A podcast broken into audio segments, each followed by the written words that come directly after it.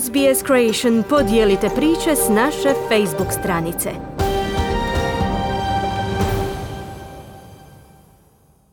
Radio SBS program na hrvatskom jeziku, ja sam Kruno Martinac.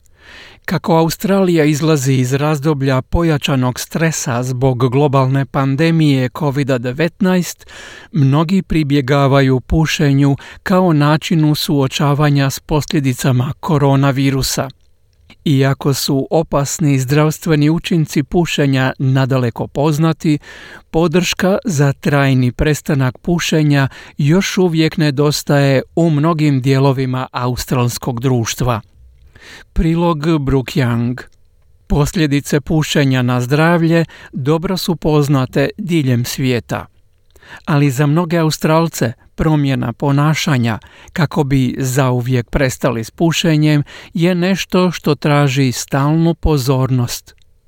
Prisila Jeha prestala je pušiti nakon dva desetljeća konzumiranja po kutije cigareta dnevno when you're celebrating. So it's when you're stressed, when you're happy, when you know you're relaxed. Um, you know, so to je obično bilo kad se nešto slavilo, kada je bio u pitanju stres, kada si sretan, kad se želiš opustiti. To je bila navika i mentalno svijesti govori da takva navika pripada u puno situacija u kojima u stvari nije bilo od pomoći, niti je donosilo ishod koji je željen.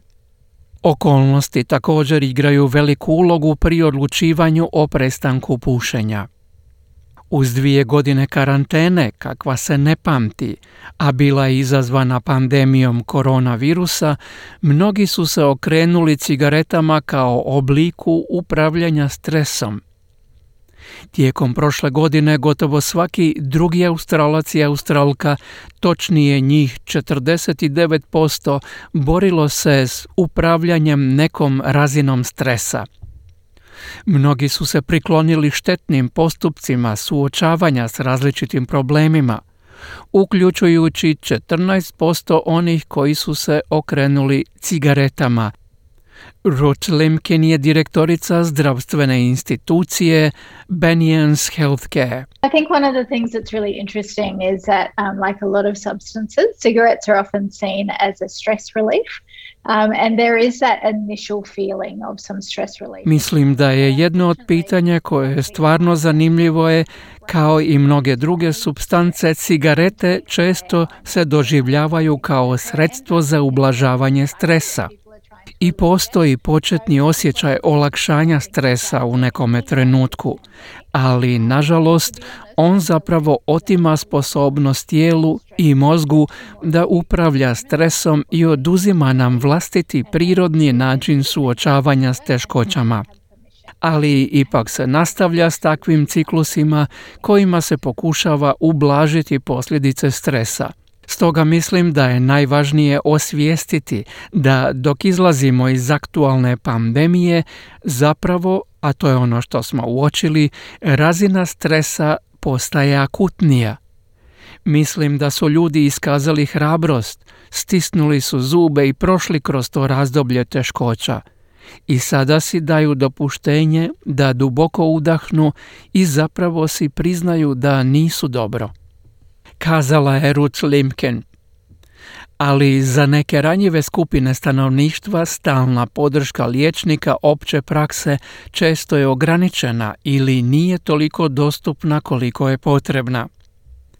Gillian Gold, liječnica opće prakse i profesorica na sveučilištu Southern Cross, kaže da to može biti posebno teško za buduće majke on one hand, uh, health professionals are nervous about um, S jedne strane, zdravstveni djelatnici zabrinuti su da se problemu pušenja daje prevelik značaj, ali ne žele odbiti žene da dolaze zbog opće prenatalne skrbi. Zato imaju razne pretpostavke. A s druge strane, neke trudnice razmišljaju u smislu da ako doktor to nije postavio kao problem, onda možda i nije toliko važno. Dakle, definitivno postoji neusklađenost u načinu na koji osobe prosuđuju o ovakvim pitanjima, a tada se svi elementi zdravlja jednostavno ne poslažu. Pojasnila je doktorica Gold. Poseban problem je kod trudnica starosjedilačkog podrijetla, od kojih je čak 44% pušača.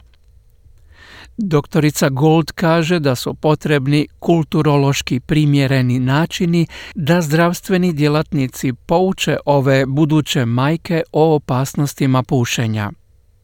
Njezin tim pokrenuo je projekt nazvan Isista Quit, koga čini kompilacija isječaka videozapisa iz kampanja za podizanje svijesti o važnosti kulturno prilagođene podrške. Starts with with our training. So we have um, online training for um, for ISIS to quit, and it's based on the eight ways of Aboriginal learning. Počinje s našom obukom tako da nudimo online obuku ili internetsku obuku za prekidanje s pušenjem, a temelji se na osam načina kako uče aboriđini. Pokušavamo to učiniti interaktivnim, zanimljivim i lakim za zdravstvene djelatnike iz različitih specijalizacija kako bi mogli podučavati na odgovarajući način. Ali nastoje se uputiti pozivi za poboljšanjem podrške na širem planu. Doktorica Sarah White, direktorica organizacije Quit Australia, kaže da je potrebno promijeniti javne kampanje o pušenju, posebno sada kada zemlja izlazi iz pandemije. Every time we put one of those campaigns on air, we see increases in calls to quit lines, we see increases in people going to websites looking for support to quit. So they absolutely work. Svaki puta kad pokrenemo neku od tih kampanja, vidimo povećanje broja poziva za odustajanje. Vidimo povećanje broja ljudi koji odlaze na web stranice i traže podršku da odustanu tako da to apsolutno funkcionira. I jedna od stvari koje su bile zabrinjavajuće je zbog toga što se puno tih kampanja nije emitiralo tijekom razdoblja pandemije jer smo morali osloboditi medijski prostor za poruke o cijepljenju protiv covida. Ali također smo primijetili i nedostatak sredstava za te kampanje koje je izdvajala vlada. Mislimo da je to također bio jako veliki problem.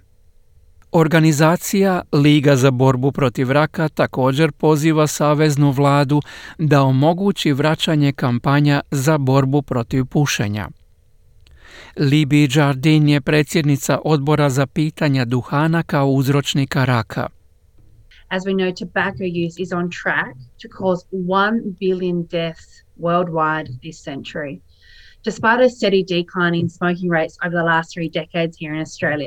Kao što znamo, upotreba duhana na putu je da prouzroči milijardu smrtnih slučajeva diljem svijeta u ovome stoljeću. Unatoč stalnom padu stope pušenja u posljednja tri desetljeća, ovdje u Australiji pušenje je još uvijek vodeći uzročnik karcinoma koji se može spriječiti na nacionalnoj razini, obzirom da se svaki peti slučaj raka u Australiji može pripisati pušenju. Ruth Limken iz institucije Banyan's Health kaže da postoji korisni alati na razini pojedinca koji pomažu svim žiteljima Australije u nastojanju trajnog prestanka pušenja.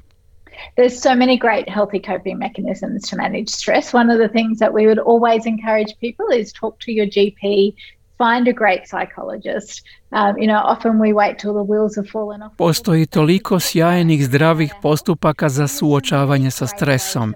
Jedan na koji bismo uvijek potaknuli je razgovarati sa svojim liječnikom opće prakse, a potom potražiti dobrog psihologa.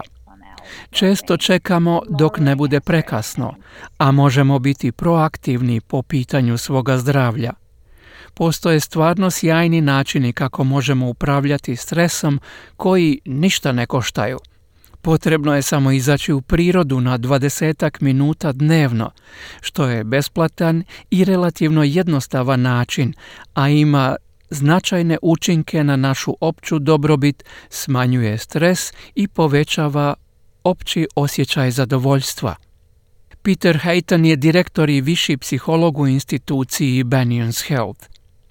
On je mišljenja da je jedan od najvažnijih čimbenika za prestanak pušenja prepoznavanja vlastitog nezdravog odnosa prema pušenju. I think for uh, people who are smoking, you know, the really important thing is that they want to make a decision to quit. Uh, and from there it's about getting support and help with that. Mislim da je za one koji puše stvarno važno da žele donijeti odluku o prestanku. Tada se radi o dobivanju podrške i pomoći, jer nije tako lako samo izreći želju za prestankom. To je tek početak. Radi se o odlasku liječniku, povezivanju sa sadržajima na internetu. Naši mehanizmi podrške oko prestanka pušenja u Australiji stvarno su solidni, ali ne vrijede ništa ako ih se ne koristi, naglasio je dr. Peter Hayton. Pušaču je u prosjeku potrebno 8 do 9 pokušaja da konačno prestane, ali za bivše pušače poput Prisile Džeha upornost je, kaže, vrijedila. It is one of the hardest things you will ever do in your life. And make no mistake, it's not easy, you know, and, and going about it you need to be strategic. I was such a... To je jedna od najtežih aktivnosti koju ćete ikad učiniti u svome životu. I ne treba se zanositi, nije lako. Kad započnete, morate se ponašati strateški. Bila sam strasni pušač i nisam stvarno vjerovala da bih se ikada mogla osloboditi takve navike. Ali ti samo i jednostavno moraš pokušati i na početku ići dan po dan ili sat po sat. I ako posrnete i padnete, pokušajte još jednom.